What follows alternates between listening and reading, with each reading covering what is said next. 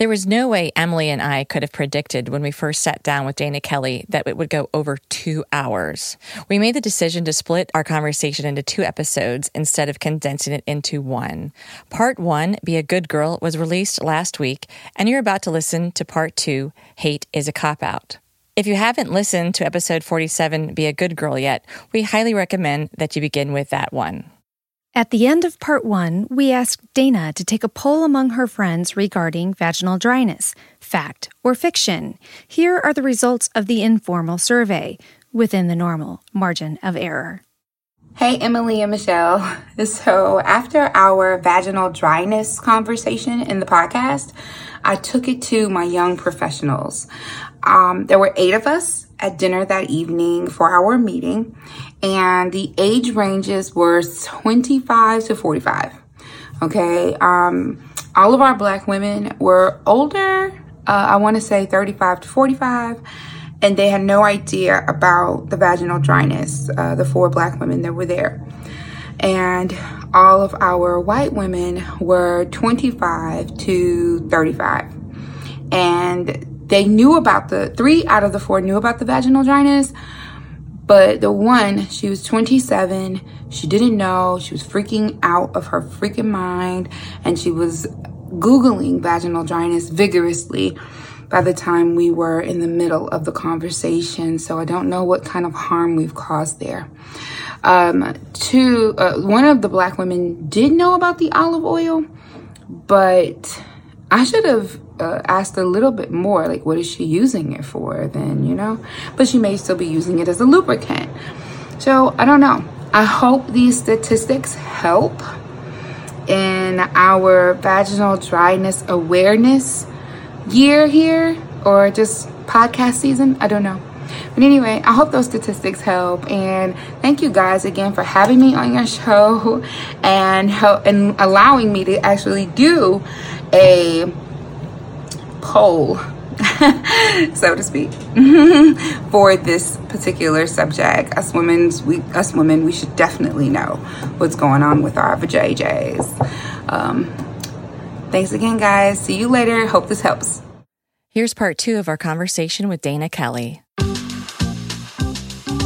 Hi, welcome to Clitorally Speaking the podcast. I'm Michelle Doherty. And I'm Emily Lane. We are BFFs dedicated to bringing you conversations between girlfriends over a bottle of wine. Oh, I am so excited about the wine part. Oh, me too.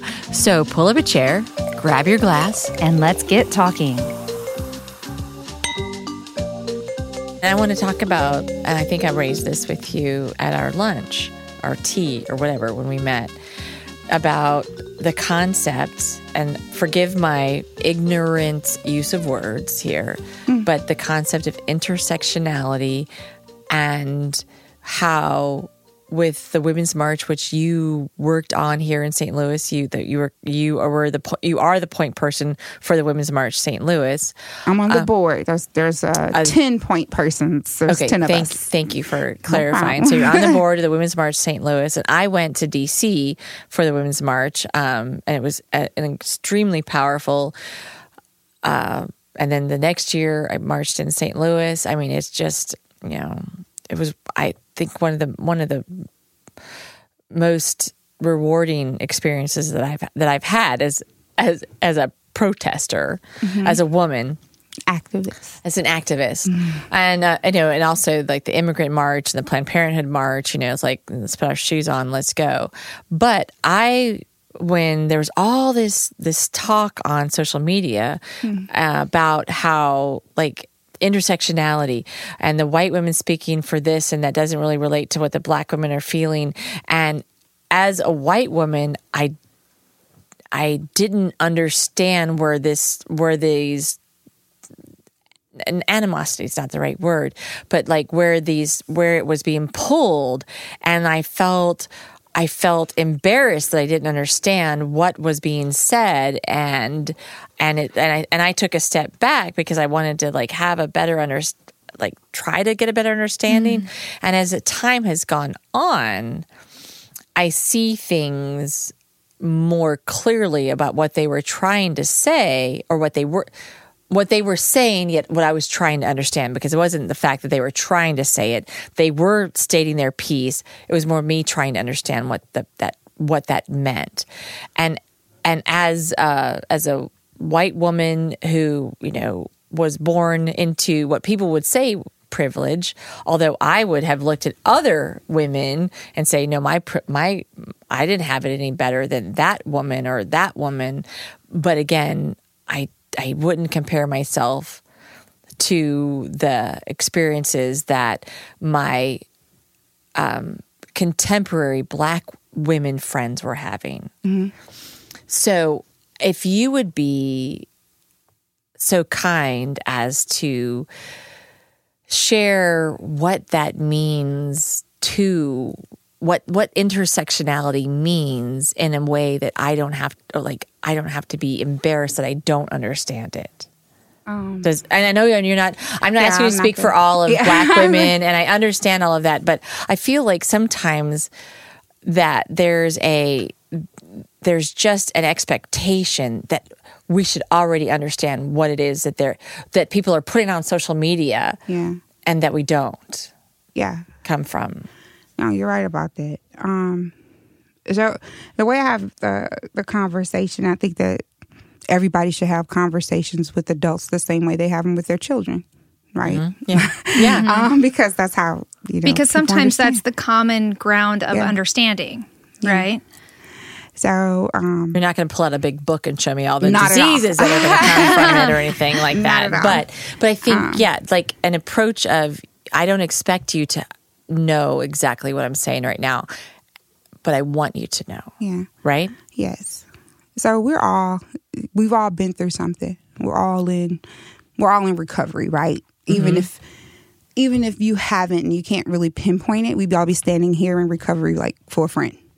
You know yeah. what I mean? Yeah. Uh, that's how I see it. Um, intersectionality, when it comes to cultures and race and white people being attacked mainly, um, I believe, and again, this is just my opinion and not all black people. yeah. But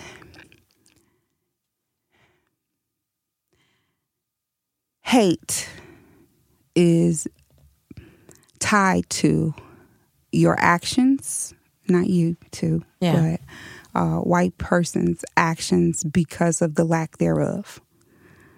Um, oh, the okay. lack of understanding, lack of action, the lack oh. of complacency, the the lack yeah. of um, and uh, acting consideration, sure. uh, the act of um, an absence of or, or ignorance.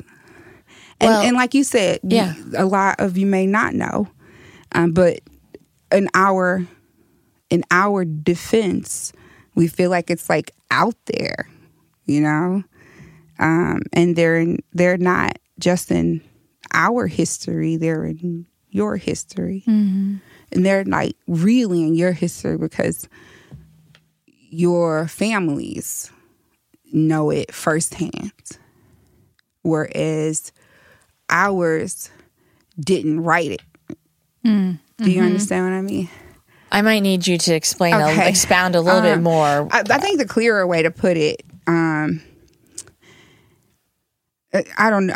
Don't be afraid. Yeah, yeah. I don't because again, I don't want to offend. But, no, but, but, but, but, I, but I feel like right now we just yeah. there's no yeah, there's no chance to be offensive um, here because it's just trying to come to an understanding so that yeah. when a listener, a person that you interact with, is is comes across the dialogue because it could it was very intimidating because I didn't know what where people were coming from back two years ago when when this was happening and um, this person's pulling out of this march because is that not it's not in, not inclusive enough mm-hmm. it's not mm-hmm. intersectional enough and it was it was such a language that I had not been um, I had exposed not had to. exposed to right but I didn't want to I didn't want to like put my foot in it, you know, put, you know, and, and say something inappropriate. So I just withdrew because I didn't understand it. Mm-hmm. So I, I wonder how many other women of of Not good color. Uh-huh. intentions withdrew also because they don't they didn't understand and we want to but we're we don't know we don't know how to ask the question Uh-huh. without feeling like girl you should already know this Yeah, I, I think intersectionality is way too. Um, it's too. It's too big of a word for. too broad, right? Yeah, it's way too. Yeah, it's too big of a word for what they were saying. Um, if we're bringing up Yeah. what they were, they were claiming anti-Semitism, and um, uh, and that was that was so far from the truth. Right. Uh, and so it, it wasn't an intersectionality thing. And and like I said, uh, also that's way too. That's way, Mm-hmm. way too, too broad. big. Like that's it's too big of a. If that was the case, nobody would have been there. To be Yeah. honest with you, Yeah, yeah. Uh, so that that was that wasn't the reason that some people didn't attend. yeah Um, and also, whenever I would like to say that whenever women successfully organize, there will always be something like a bomb dropped somewhere. Um, I would I want to make sure to state that because that was that was intersectionality was one of the things they could just throw in the middle of that. And when of Who's course dropping the bomb, and why do you see that happening? I think um, white women standing by their husbands, their white husbands who don't understand, are well and i i or would dropping those bombs. i i remember having this the ones that voted for Trump. Right. Just to be clear. No, yeah, the, Right. like the white women who voted Right. for Trump Right. are are many, uh, uh, and you know it's a different generation, but they have the similar mindset of the same women who, when the Equal Rights Amendment came f- forward and only needed like three states to frickin' ratify the thing, women, white women didn't know how to speak up for themselves in the bedroom because that's really where it came down. The man had that control in the bedroom and and and they relented. Oh no, I don't. You're right. You're right. We don't need equal rights. And so, That's so a sad ones- bedroom. The ones right now that aren't speaking up up Aren't- against these bans. yes, Right. They are literally allowing the the legislators to punish persons who are victims of incest and rape. Um, you you can't be a woman and support a legislator, be it your husband. Like this to me, this is the time to say, hold on, wait a minute. What the fuck did you just say? Yeah. Right. Like, no, because in the rural areas, uh, uh, and it's happening in the inner city and the disenfranchised communities as well. Planned Parenthood is absolutely the provider of a lot of persons. When I was a displaced teenager, that is where I relied on my reproductive and sexual health um, Medical treatment, medical, my yeah. treatment. Um, and I'll get back to that in just a Yeah. second. But in our rural areas, is are the little white girls, by the way yeah, that are having and are aborting their families' children. And I'm not making this up. This is actual like facts. Yeah. And this is like they're they're in statistics. So Yeah. they're they are Would you help, victims of help us incest find, and share rape. some of those? I mean, Uh, if you're happy you can go to. to NARAL's uh, statistics, uh, Okay. NARAL, you know, dot org or PlannedParenthood.org, and they're they have statistics set up. Great. Yeah, for We'll make years. sure to share that. And and a big reason as to why I've supported them over the years, Mm-hmm. um, and being a victim myself. And no, I wasn't um, impregnated. No, but I do know um, if it were my daughter and if it were me, I would have not wanted to be pregnant. I Yeah. would have wanted to have that mental health help. Yeah. I would have wanted to have the reproductive health help covered in insurance because my parents didn't have that type of money Those means. when I was coming up. Right. Um, and for Yeah. the girls now, I would want that reproductive health help in their insurance and Medicaid and things of that nature. The girls don't deserve to not have that type of You're coverage absolutely because something right. bad Yeah. happens to and them. it just perpetuate. It's perpetuating poverty. it is. and lack of choices for for Mm-hmm. young women. I mean, let's. I mean, it's perpetuating poverty, but it's also punishing Mm-hmm. the ones who are uh, already uh, victims of poverty. Right. Because Yeah. let's face. I mean, the people who are in disenfranchised neighborhoods, the ones who are um, in the, those are the people who will suffer the most because they Because don't, don't have have, any access. they don't have any access to that type of to, health care. to prenatal care, much less, you know, so they're at a higher risk of dying to deliver that child that they are being forced to carry Mm-hmm. because of the state of Missouri's Missouri's already draconian uh, abortion law. Or- Missouri's And already the other highest states. rated in women of color um, dying at Yeah. birth, dying at during childbirth, and you now want to force them to give birth one. But And is that be- but you want Is that because of the access to better health care and the lack uh, of lack of access? right? Yeah, right. The lack of access. yeah. Yes, Okay. Yeah. I think it, I think so. I don't know it's sure. it's a coordinated um, campaign, and and that's the that's an air quotes campaign because you know it's not like they're like you know putting out you know brochures on how we're going to keep you down, but the fact that w- women continue to vote against their best interests Yeah. in our state of Missouri is crazy It's in my mind. It's mind-boggling. It's mind-boggling. This is this is a this is not only just an attack on women. Uh, it's it's more to me an attack on women of color, but it is an attack on women. And the legislators are letting us know every day. And I've said this already, but they don't give a shit about you. No. they don't care about us as women. They don't. That then you don't have to vote for them because they don't need you. Right. Um, so if they're telling you every day, fuck you, fuck your kids, because that's what they're saying. If they're saying they don't care about your health, eh, they don't care about your kids either, because you don't have to be alive. You have to be alive to take care of your kids, right? Right. So you know, Right. Well, uh, like, you know, we they, don't care about but, you. Like they Right. say, the only reason, the only time they ever worry about your kids is as long as it's a fetus inside your body. That's but as soon as it comes out, as soon as it's birthed out of the vagina, it's like, oh, I don't know, I, I don't know. That's Mm-hmm. Yeah, that's that's your problem That's now. your problem. You should you shouldn't have been sleeping around. You shouldn't have been walking down the street and happened You to get shouldn't have gotten pregnant. raped. And they pro you life should have been until wearing those Yeah. short Yeah. skirts. And they pro life until the prison the pipeline comes up. And then they're pro life also until the mental health patient that you told that you may have this baby kill said baby and then give her a life sentence for doing so, doing that. Right, So it- I think that I think it's just a like it's, it's a perpetual cycle. Um, know what led you down this path of activism? um, my son. Uh, I didn't know, and nor I didn't know I had any fight in me. To be honest with you, uh, my son was born with uh, tuberous sclerosis. Um, my What does that 25 mean? year old, he has tubers of the brain, heart, and kidney. Oh wow. Um, I was 15, and I was 15 when I found out I was pregnant. Um, I was a runaway. Did you consider abortion? Oh yeah, I wanted to have abortion, but my mom would not let me. Uh, she's Christian, and it was just it was not it was a no go. She she said that I needed to um, I need to pay for what I done, and and we just it just wasn't what it wasn't in God's plan. It was just a whole lot of excuses, and it was just a whole lot of no's.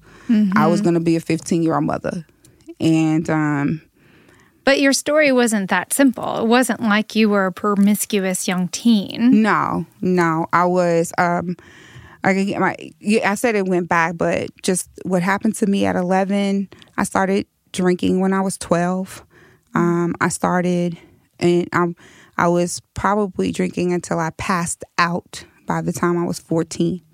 And this is a And- way that you coped with that trauma. And I didn't realize that again until I was like a lot older. But, you know, I had developed a drinking habit at very, very young. I was even arriving at school, seventh grade, drunk already. Oh my goodness.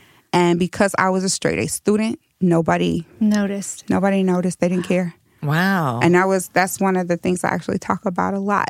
Um, when the students, you know, of course, if you have bad grades or if you're, you know, you, Act up yeah, in acting up or class. doing Yeah. something, not just a smart ass, like because I was a smart ass, I was correcting uh, teachers and different things of that nature, but I was usually correct. Um, but they, um, but if you are, if you're doing, you know, if you're fighting, if you're doing, you know, those types of things, then you get a little of a, a little attention. They would notice.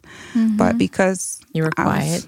I was just oh, I wasn't quiet. No, but you did I your- was just you did I did my work. Yeah. I did my s- work. I was yeah. in I was in choir. I was in uh, I was in show choir. I was in sports.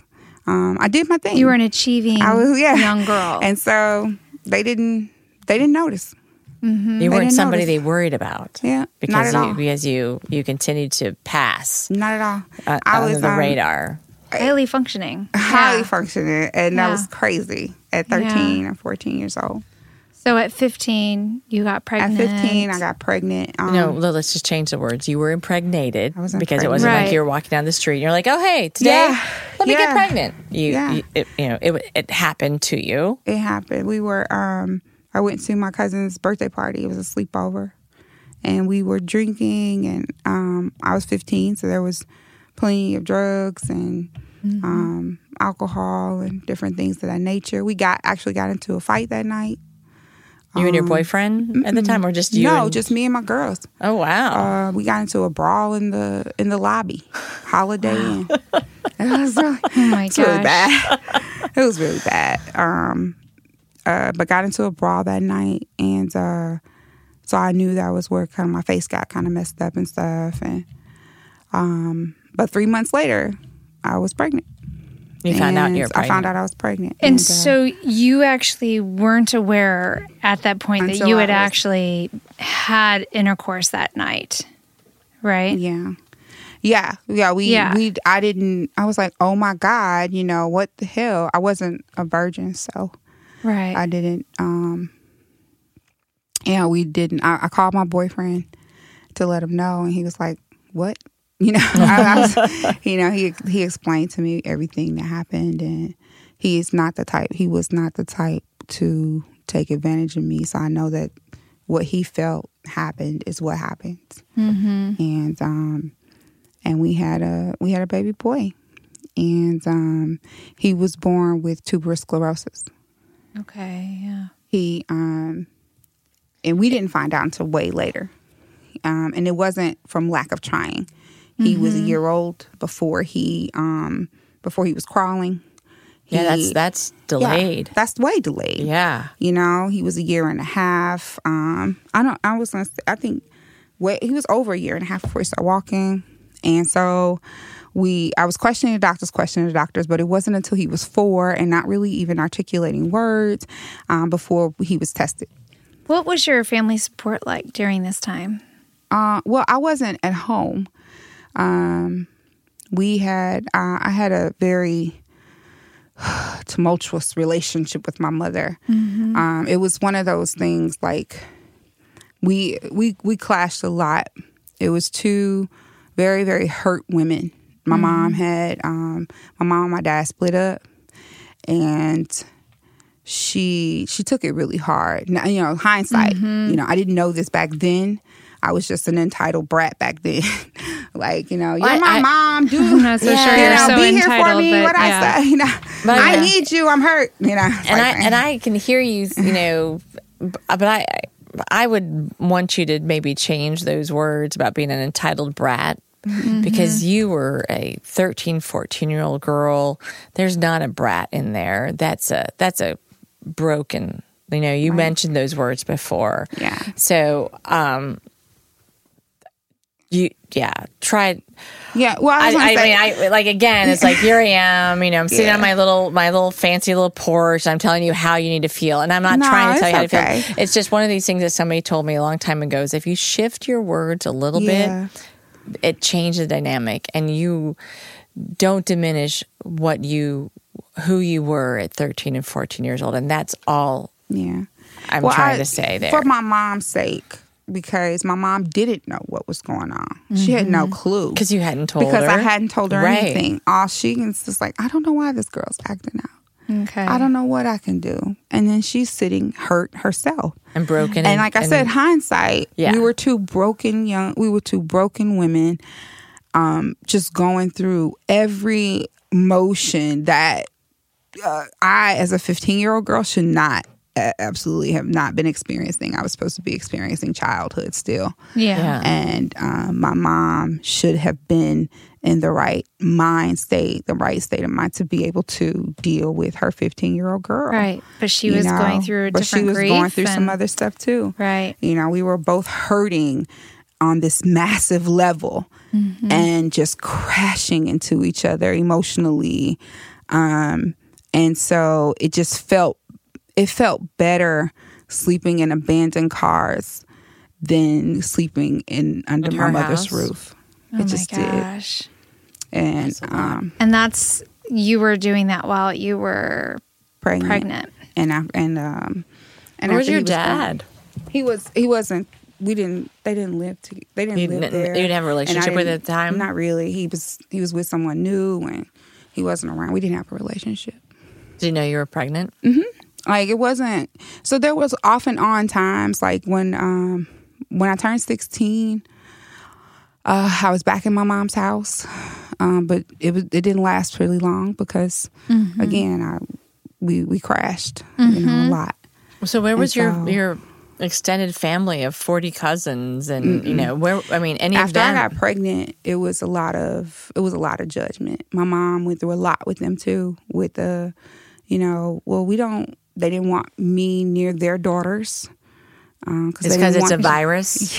You don't want to catch the virus. Bad influence here. The They didn't want pregnancy virus is terrible. It, like it, it spreads like it's catch a it. plague. You know, Yeah. it's an, yeah. And so it, it was one of those things, and, and it's something that they regret for sure.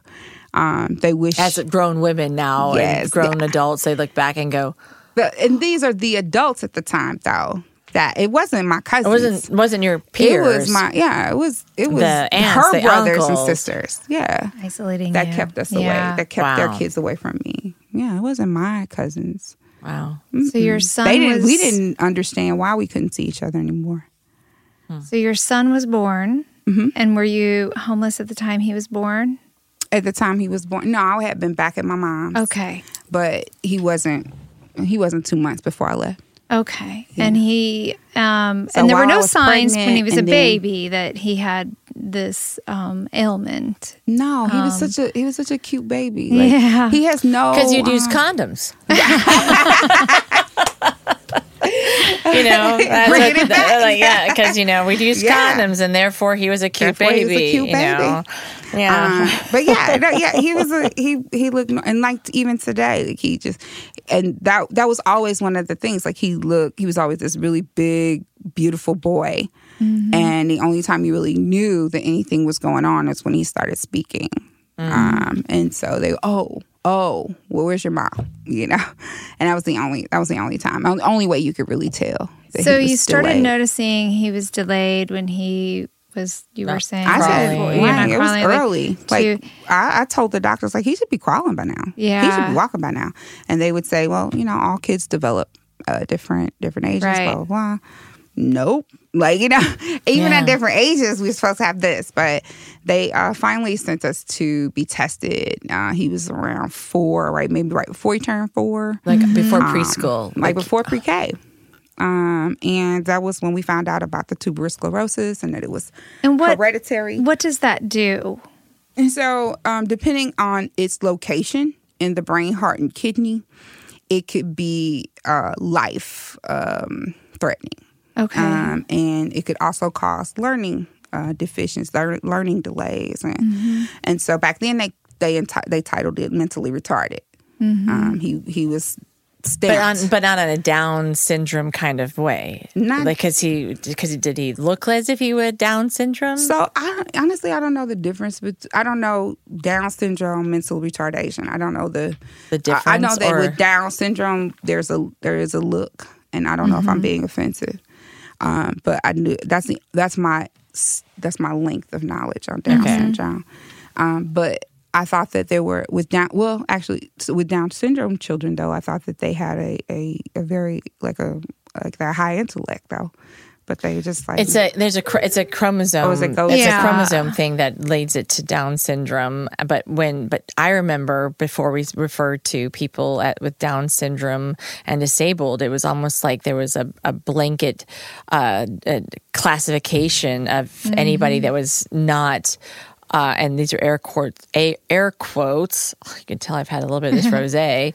air quotes normal. Mm-hmm. It would have been like the mental retardation. It was like that was just sort of like a mm-hmm. blanket wipe everybody with that. So mm-hmm. I that's why I was asking you. Well, they didn't put him. They didn't put him in with that. Well, he was in the classroom with Down syndrome children, though. but Yeah. but, But- there was a clear difference between Yes. them. Okay, Yes. him, your your son, and and the children who had Down syndrome, although they were getting the same treatment. Would you say like the same education, like the same Uh-huh. oh, classroom? they were in the same classroom, but they weren't get the, getting the same education. That was a big part of why I like that was what started my activism. Actually, Okay. that was where we, um, outside of cursing at the doctors and basically having to tell the doctor like, what would you do if it were your son? Like, look past me, look past the fact that I don't have anything.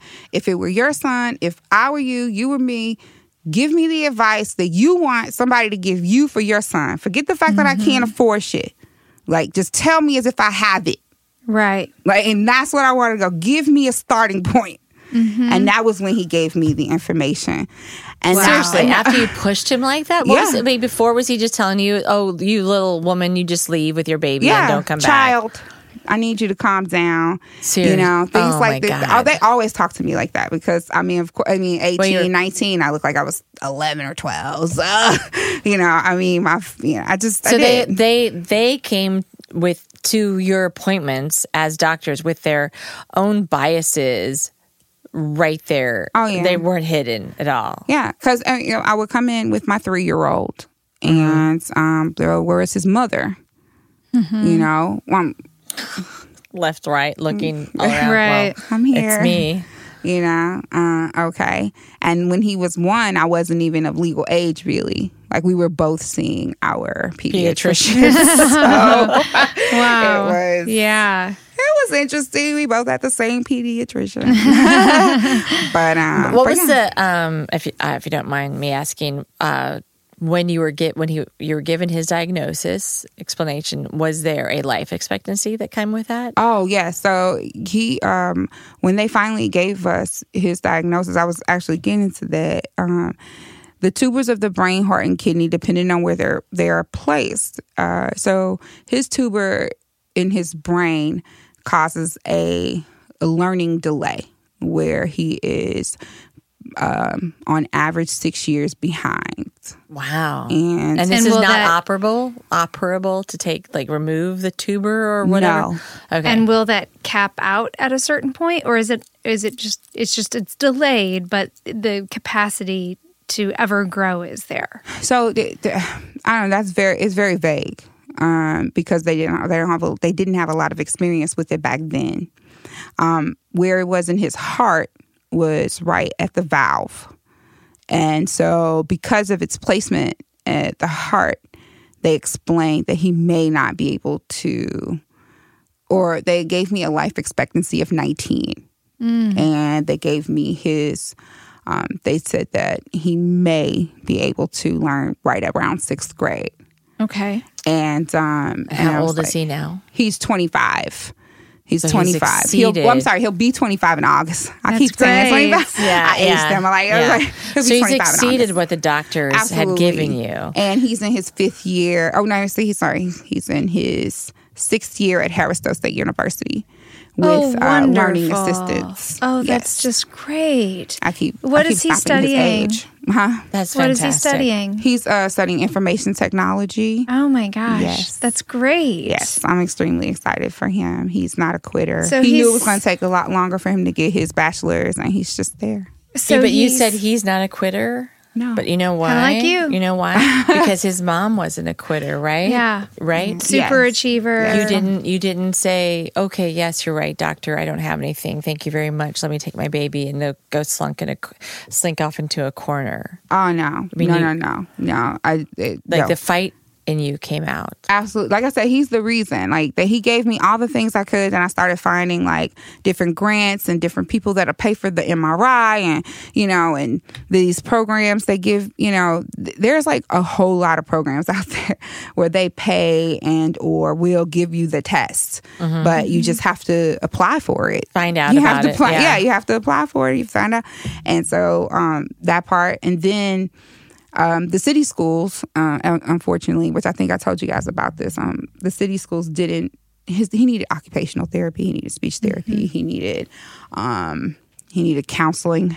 Yeah. Uh, he needed so many different. He needed just like this laundry list of things, and of course, all of those things were provided in um, the Parkway School District Okay. for free.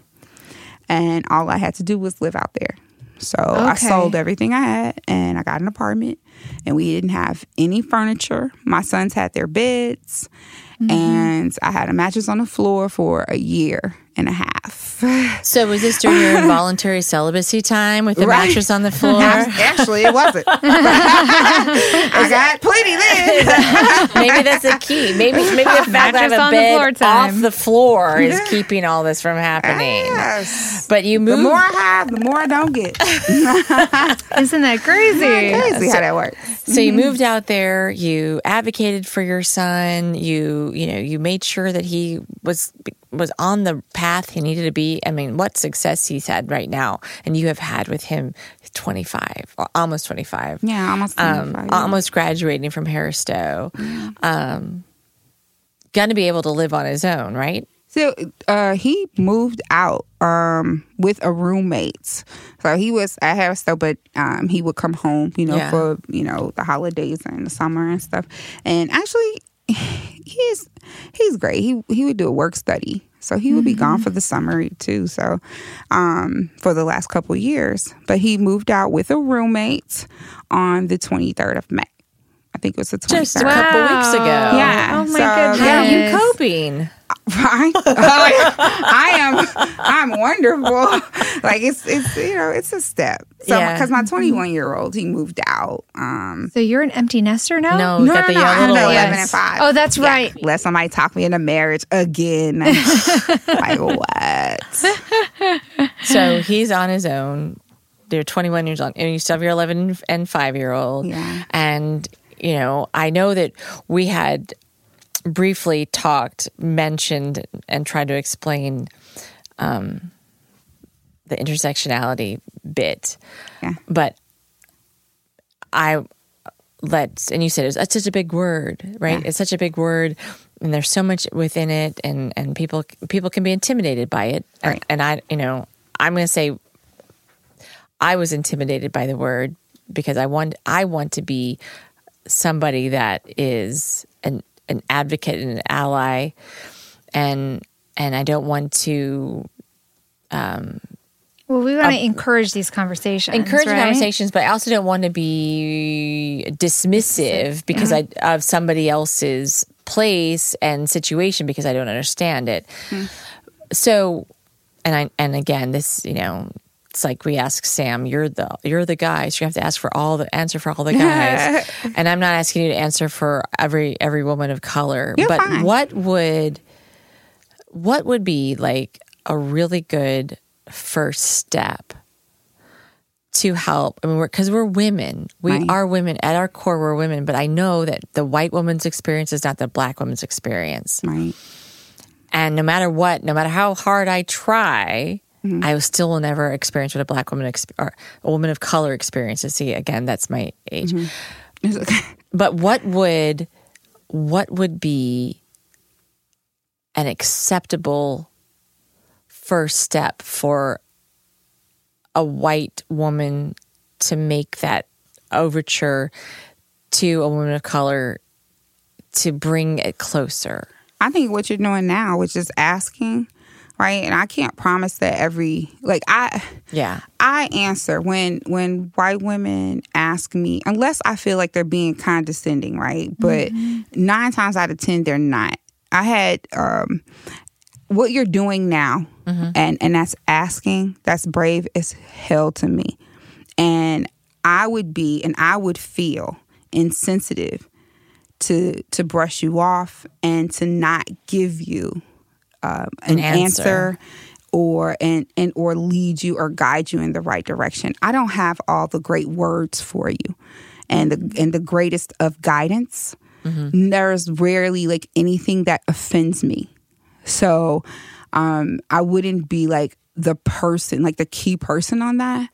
But I know um I know five, like off the just the, off the top of my head, women, black women that know everything that offends black women right off like right off the cuff. They, they can name it. They got it. They, They have got the a top t-shirt. ten things. They got a t-shirt going on. there. And I and I can put you in context. So you know, and if they and if you ask me something, Yeah. you know, I can say, hey, is this offended? Because I wasn't offended, and you know, this there was this woman. um and I, I can, this was my very, it wasn't my first, but it was the first time I was taken back though. Um, it wasn't my first racially like, you know, um, charged question, but she said, "How do I, Dana? How do I, how do I stop crossing the street, or grabbing my purse, or you know, getting scared when I see a person like your husband walking towards me?" Oh my gosh. and she stopped the room. Like everybody was like looking and waiting, and my team was looking like, Did she really "Do say we that? Get Dana, like you know, like what do we, what do we do? And I, I said, I'm glad you asked. And mm-hmm. everybody was, it was like a calm went across the room. And I, because at that point, I realized it was my responsibility to handle that moment correctly. Mm-hmm. Mm-hmm. And I understand, I understand my sisters when they say they're tired of the responsibility, but we will never, ever, ever get change unless we take it on. Like, you know, so all of us don't have to do it, but um, I think it would be better if most of us who have the knowledge will. Yeah. So, So what I think asking her? those questions. Oh, What did you tell her? I told her that the, first this right here. Yeah. I, I I thanked her Yeah. because this is the most for for being as vulnerable as she was that day, and the fact that she's she's internalized that it shows that it hurt her, Yeah. um, and it shows that it bothered her because she's like, you know, it was my husband at the time. He was my husband, and it was him that she feared. Yeah. Like it wasn't it wasn't just any average uh, black person. It was actually him, and she realized it was her state representative that she was clenching her purse and crossing the street. and crossing the street away from the person she voted for. Amazing. But Oh. her vulnerability in saying that is, is that I that she said and admitted in front of everybody that I Yeah, grab my purse, I clutch it, and I cross, cross the, the street street. for every man of color. For every When man I'm of color, banned for your husband, and I realized who's my state rep. who's my state rep. I voted for this man. Yeah. And every man that looks like him scares me. What do I do? And I, I just advised her to get to know more of them. Yeah. Because really, realistically, um, and, and we've spoken about this too. We and uh, young young young lady that was here earlier today. We segregate ourselves, right? Uh, it's it's statistically known. We we're friends and we live around what we are, who we are culturally, you know, ethnically. Um, we Expand your, cir- your circle, we don't, right? yeah, and and we aren't intentional about it. So our parents put us in these these bubbles, right? Yeah. But it has to be in what our generation is doing now is they are intentional about expanding their circles. Yeah. They're intentional about expanding their cultural awareness. Um, not so much as about uh, not as intentional as they should be about their cultural sensitivity, but they are at least uh, uh, intentional about the awareness and their knowledge. yeah. And knowing more helps you do better. Um, it's supposed to. It could also hurt a lot more, but but knowing more, uh, Well, I think it leads more to doing better. And I, I, I so appreciate your willingness to receive questions and to and and to like hear and be present in that moment that that any person is asking you a question, uh, a white woman, a woman of color, whatever it is, um, whoever it is, uh, how, and again, in from your from your perspective, your point You're of view, okay, Michelle. Just say it. um, how would you what would you suggest to our listeners to help them guide their interactions and their conversations because I am, am going to put myself on the limit there, but you probably have questions about what it's like to be a white woman.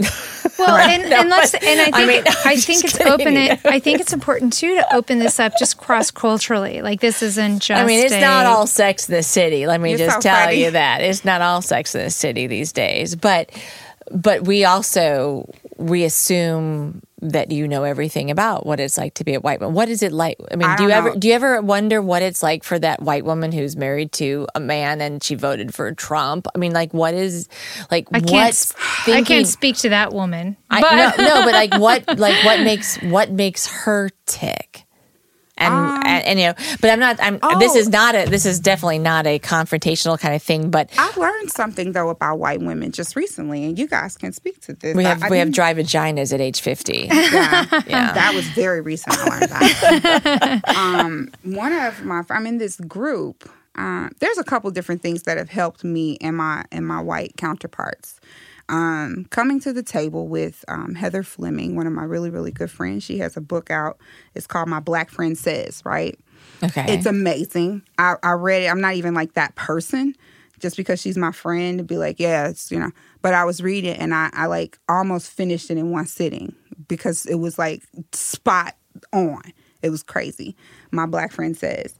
Um, but she has these groups called Coming to the Table. And that's actually the lady who asked me about my husband and crossing the street and stuff. I invited her there and she's she hasn't missed one yet. wow. So we come and we And have this is those- happening in St. Louis. This is happening in St. Louis. Wow, this is And it's- exciting. It's, actually like a so she brings the different cultures and food and stuff like that, like all different types of foods and stuff. And we eat we eat samosas, we eat um uh Qdoba too, I guess. I don't know.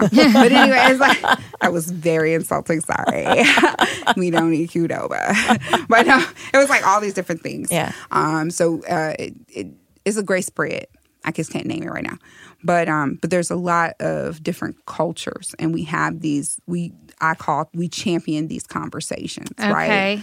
Um uh, and so yeah, so that that's one thing that happens. And then the other thing um and, and, and it, it really it went out of my head when I started talking about that or whatever, but um I'm gonna remember it later. yeah, sure. But so- no worries, no worries. but the the one thing that we talked about before and asking um, questions about white women. Oh no, the other thing I'm in is touchy topic Tuesdays. Oh, Touchy topic interesting. Tuesdays. It's called we, it's TTT Touchy Topic Tuesdays, and we also tackle racially like charged issues and, and questions and, and different things of that nature. And it's it's way more. Um, it's it's extremely diverse as well. But we we these are just this is a group, um, and we meet every Tuesday morning. Um, and some of them meet on Tuesday evenings. There's a like a Kirkwood group. There's some. There's a city like a South City group and a, another group. I'm I'm very new. Like I'm only like nine months in, maybe. Um, Will you provide us these links to Yeah. whatever these organizations are I think I can. on I think our Touchy Topic Tuesdays. I think it's a closed group, but I think there's like other stuff out there that's okay public. similar to it? Yeah, well, no, it's public. Some of the stuff that's out there is public, but you have to be a member in order to attend like the forums. Okay. But anyway, we have like I can I'll explain that stuff to you later. Well, anyway, the white there was my friend. There was a friend of mine at Touchy Topic at TTT, and she said that, and this, this opened my eyes to a lot. Okay. and almost made me feel bad for white women.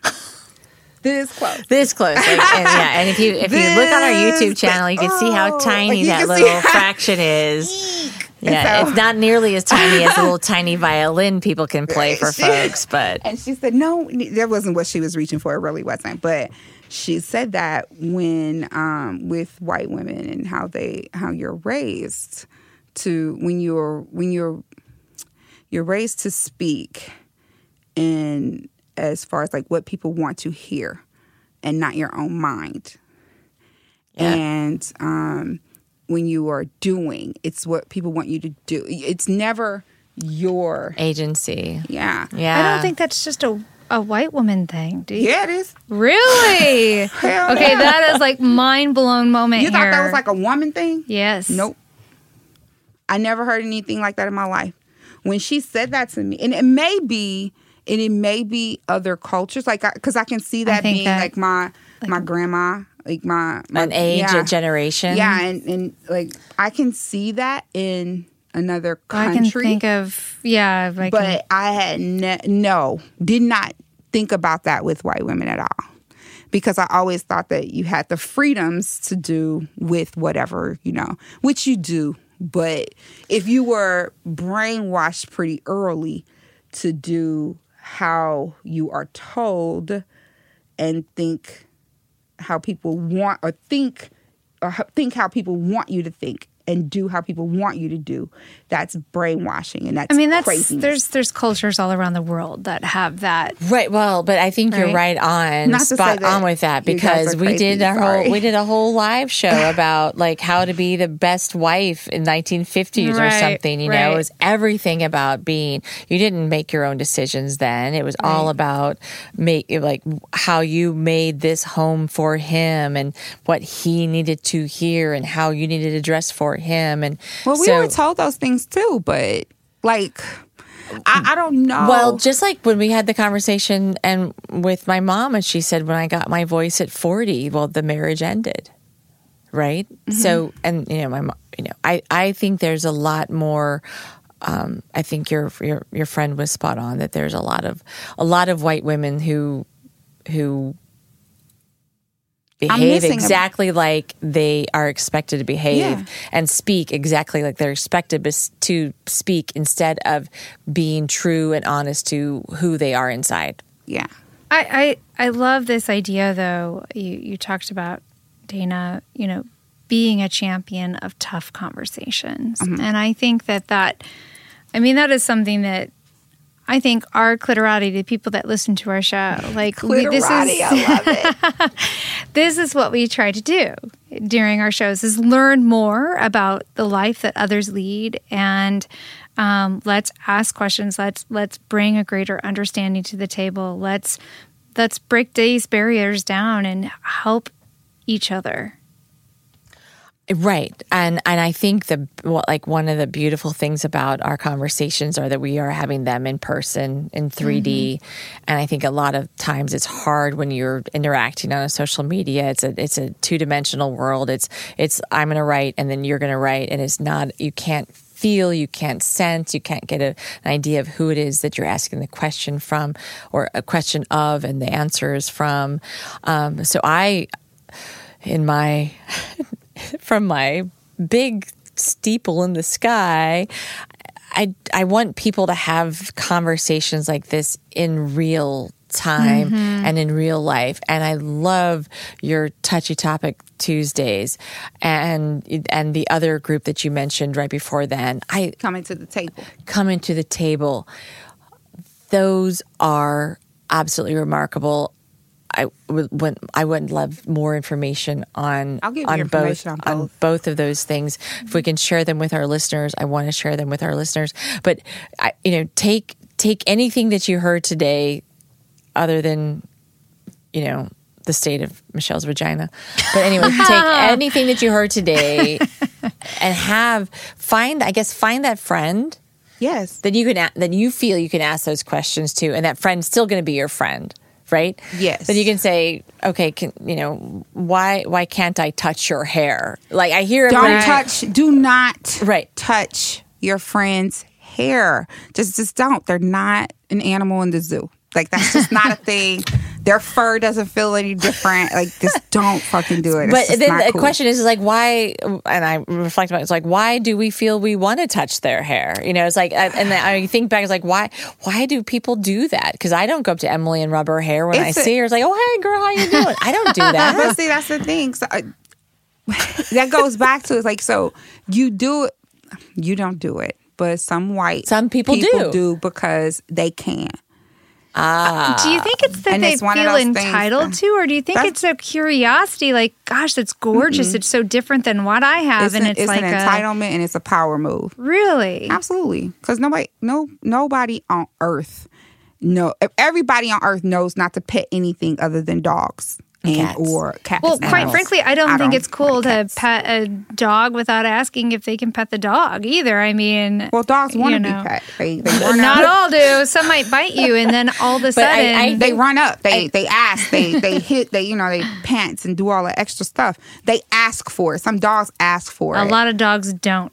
My little Oh, doggy. it's about to turn into me too. Yeah, no, I'm just playing. No, I'm, I'm well, saying. right, but I, I do think that what what you know, I- I but from coming from my point of my my lived experience, I have n- I haven't gone up and, and rubbed somebody's hair, you know, No. white or or black or you know Asian any or whatever. hair, yeah. But that doesn't mean that it isn't happening. And Mm-hmm. I think that's the that's the key for everybody to take away is like you yourself may not be behaving in that manner but mm-hmm. that doesn't mean that that that behavior is not happening mm-hmm. and so you should and i don't like to use the word should because that sounds like a mom um but be conscious Be aware. and be Yeah. aware mm-hmm. and don't dismiss somebody else's experience because you yourself have not done that Yeah. does that if make you want to sense feel a, a black person's hair, become a perfect braider. Like and they will let you feel their hair all honestly, the time like and you and you when your friend finds out that you can braid really well, then likely they will say, "Well, you can braid my hair," and they will invite you into feeling their hair. You don't even have to ask them because they're going to say, "Hey, braid my hair like you braided your hair." Mm-hmm. And then you'll feel a black person's hair. But other than that, that's it. Hands that's all off. you got. Hands off. Yeah. Right. Yeah. Yeah. okay. Do you have any of those tough questions for us while we're here? Do we want to Oh. close out with a tough question for us? Um, so I asked this. I think I asked you guys this before, but I don't know if you found the answer. So we were. I was talking to my girlfriend, and um, we were talking about how like black women get, or black women and men, like they don't like seeing a black woman with a white man. Oh, They get real Yeah. tied up in the face, and Okay. And Black men know, do. Black men, they don't like. They don't like, especially now in our culture, and we and we do. We have a hard time talking to talking our black men down when they f- see a good black woman with a white man. A lot of my, I, I, say a lot, but I have a few black friends who are now married to white men, and they are Jewish. And I was told that's a different. That's a different thing. They're not white. They're Jewish. I was told that's different. wow. I was, All I was just told really that when I had to do here. the poll. Yeah. Um, and it was like, no, no, no, we're married to Jewish men. And I was like, okay. And even my white friend, uh, my white guy friend, he corrected me. He was like, no, they're married to Jewish men. It's not, it's different. I was like, okay, I don't know that. I don't know that. So, anyways, but they're, they're married to Jewish men. And so, um, the black men, we do have to talk them down, right? And back in the day, I think black women don't care anymore now, but back in the day, we did. Like we used to go, what? Why? What? You know? How could Yeah. you? You know? why blah, is blah, he blah. dating a white woman Yeah, Like the hell? betraying, Like a what betrayal hell, of some kind. Yeah. Um, so, but so now, but it, I posed this question to a friend of mine, and neither one of us, because we're black, didn't know. Um, and you said you would find out. And if a white woman gets twisted about uh, the same thing, like a, a white, man, dating, a black, woman.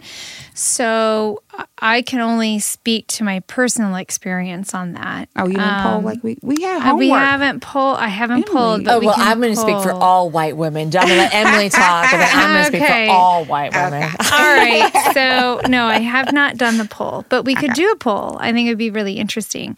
I, you know, I I have multiple friends that have um, white men dating black women, and um, personally, I'm all about the candidate. I, you know, like it, it, I don't, I don't care uh, where you're from um, or your race or, or those things. If if you're of a great person, you know. Um, I also find it intriguing when somebody is going outside of their culture, and um, I, you know, that's that to me is something that I celebrate. So.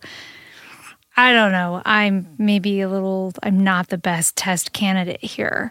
Um, I I have not personally been upset when friends have, you know, gone outside of. Yeah, I You know. I have not been upset either, but I do remember one time um, when I had come home from college. Uh, one I think um, uh, must have been spring break or something, and I went to school in Mississippi, my undergraduate and graduate degree, and I had been because you had and I was in a sorority, and you always had to have extracurricular activities. And um, so I was part of the basketball booster group, right? You know, I think we were called the gold tenders or something like that Goaltenders. because our colors were gold. We were like goaltending, but our colors were gold or whatever. hilarious. And um, and we had like a really great basketball team at the time. And I remember being home and I was like, you know, talking about it and talking about this basketball player and that basketball player. And and I apologize that I don't, Don't remember their names. names. It's been a while. It's been a while, but I was like really excited about like this experience that I was having, you know, and getting to meet these athletes and support them and stuff. And I remember my grandmother who um who if she were alive today would be 102, but she passed away in 08. Said to me, so this would have been in 1988, so it's 40 years earlier, so she would have been 60. Yeah. 60 something said to me, um, Well, you're not going to ever date any of those basketball players. And I was like, Well, well, why not, Grandma? And she was like, Because you don't. You don't do that. And I remember being very conflicted at that point in time because, A, I had not considered dating any of them because they were athletes, right? And I'm like this little freshman, little, you know, goaltender booster person. They were, they would not even like notice me, right? That kind of thing. But she, like, that was not going to happen in her Not in my house. not in my house kind of thing.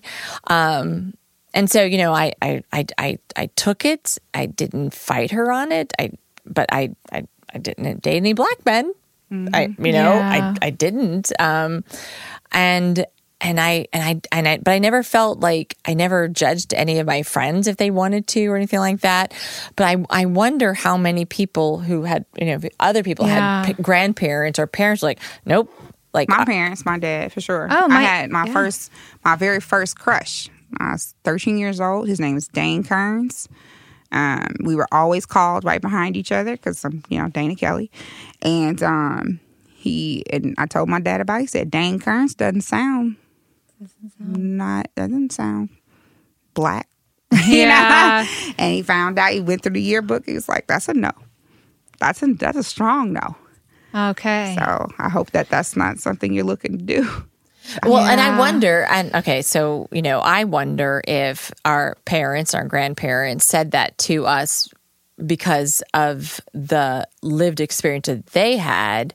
And, and I know I mentioned this to you at our lunch was I always find that people who, who are in an interracial relationship are so much stronger because of what they deal with well, they've had to. and they're and they're choosing to be like and they're choosing to take all of that on and i That's find why. that so in, incredibly inspiring because they're so strong and i wonder if like my grandmother saying no you're not going to date a you're not going to ever date a black man because what she saw people possibly but she was much older than your dad Yeah. you know i mean i'm trying maybe i'm trying to like lift her up and make her like this saint or something but Not non-racist. non-racist but I get it. probably it, I mean, at her age, I would expect. Here's my. I don't have a problem with a racist person.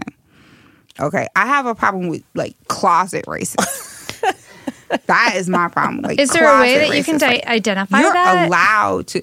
It's No. the colors they wear. It's always yeah. Yeah, it's, it's a hat the way they, They- turn it. It's they a have- red hat. It's yeah. got some you know Yeah. some white lettering on have- the front. They have a club. like, uh, but not, They're not that- really that They closeted meet a anymore. very large fancy closet. Yeah, that was They wear that golf was a racist to I church. with. Like, I, I don't care. Like you're allowed to. Those are the freedoms like that we all fought for, right? Yeah. Like you can, you're allowed to dislike and like anything you want, right?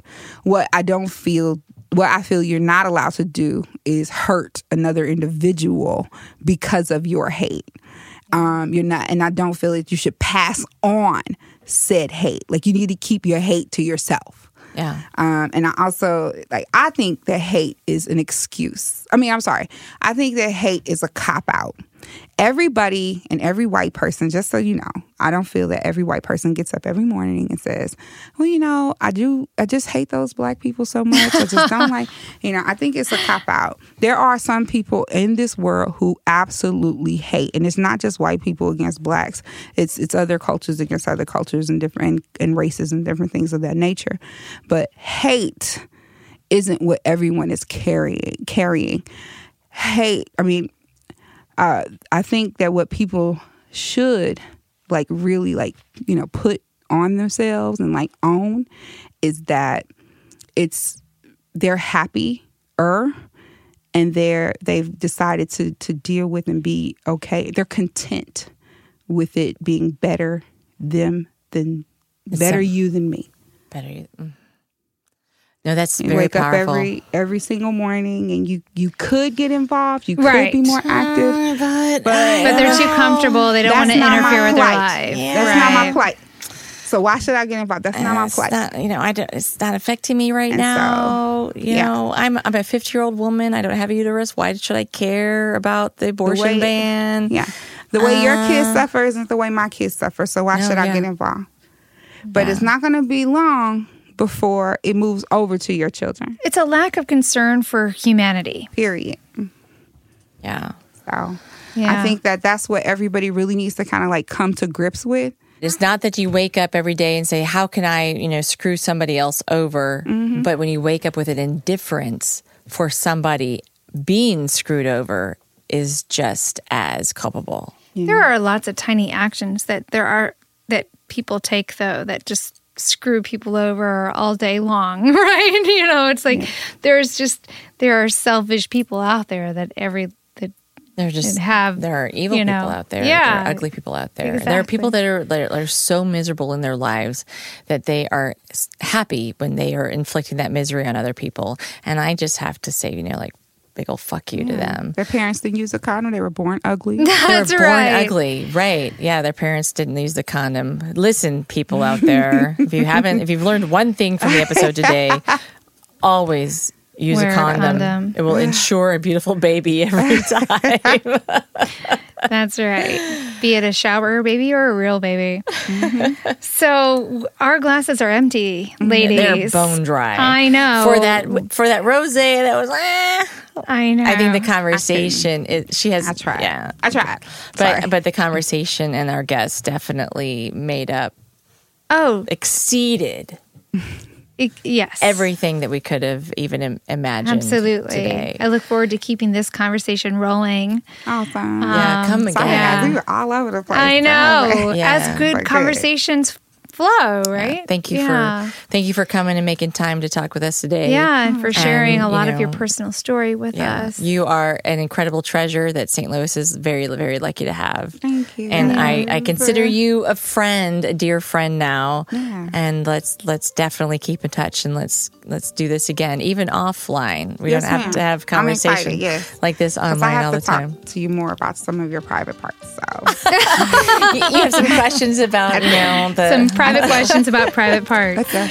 all right. All well, thank you very ladies. much, Dana. We're gonna Cheers. cheers, and here's to you. Thank you, guys. Hey, Emily, we have some great news for our listeners. I know. I'm so excited. It's almost like how excited I am for the wine part, but even more so. Right, right. Because we are going to combine Clearly Speaking the podcast along with our favorite sexual health expert, Dr. Becky Lynn, combine it all into an evening called. Adult bedtime stories. We, it is like a fabulous idea, and we're so thrilled to be able to bring it to St. Louis. Yeah, this is going to be a live event that we invite people to come and share erotic readings, tell personal stories, engage with a very intimate crowd, and even ask questions you can ask those questions um, in person or if you want to write them down anonymously. I mean, it's going to be a really cool event. And uh, the first one is August 29th at Apotheosis Comics from 7 to 9 p.m. Yes, and guess what it's called? Oh my God, I wish I knew that. Actually, I got that wrong, didn't I? Yes, you did. Yeah. Why don't you correct me, Michelle? It's called The Big Oh My God, I Wish I Knew that. That's That. right. what it Oh my gosh. Emily has orgasms on the brain. she usually gets a little tongue tied when, it's, when she's thinking orgasms. That's Um, right. So but- we're going to be answering questions, things Yeah. like um, why is it that some people like have orgasms when the wind blows, while other people have difficulty orgasming? Or have never orgasmed yet. Right. Or maybe even lose their orgasm. How frustrating is that? It's why do you ask me? Put me on the spot like that. But the thing is, is that um, with having Dr. Becky Lynn there to answer the questions, I mean, there's some science behind uh, like sex. So you know, to get to get to that level, and and it's going to be a small event. It is limited. Uh, You definitely have to get your tickets on our Eventbrite and our and or our Facebook page. They're all interlinked. Um, it is twenty dollars admission, and uh, we, the seating is limited, so don't wait for this to pass you by. Right. And make sure to come with your clothes on. We do encourage nudity anywhere where it's acceptable, and especially in the home. However, for this event, it is a clothes on kind of affair. We appreciate the decorum of our listeners and the people coming to to uh, hear us for the first time, and it is it is an all inclusive. Uh, event. It is not a women's only or a men's only, or you know, it's everybody's welcome. You just have Mm-hmm. to make sure you get your ticket, and uh, since it is a ticketed event, so if you have any questions, you have to email us at adult bedtime stories one And that's a number one Yeah, at the end so of that. adult bedtime stories one at gmail.com. Otherwise, we look forward to seeing you guys, everybody in St. Louis that can come, get your ticket, and we'll see you on the 29th of August. Looking forward to it.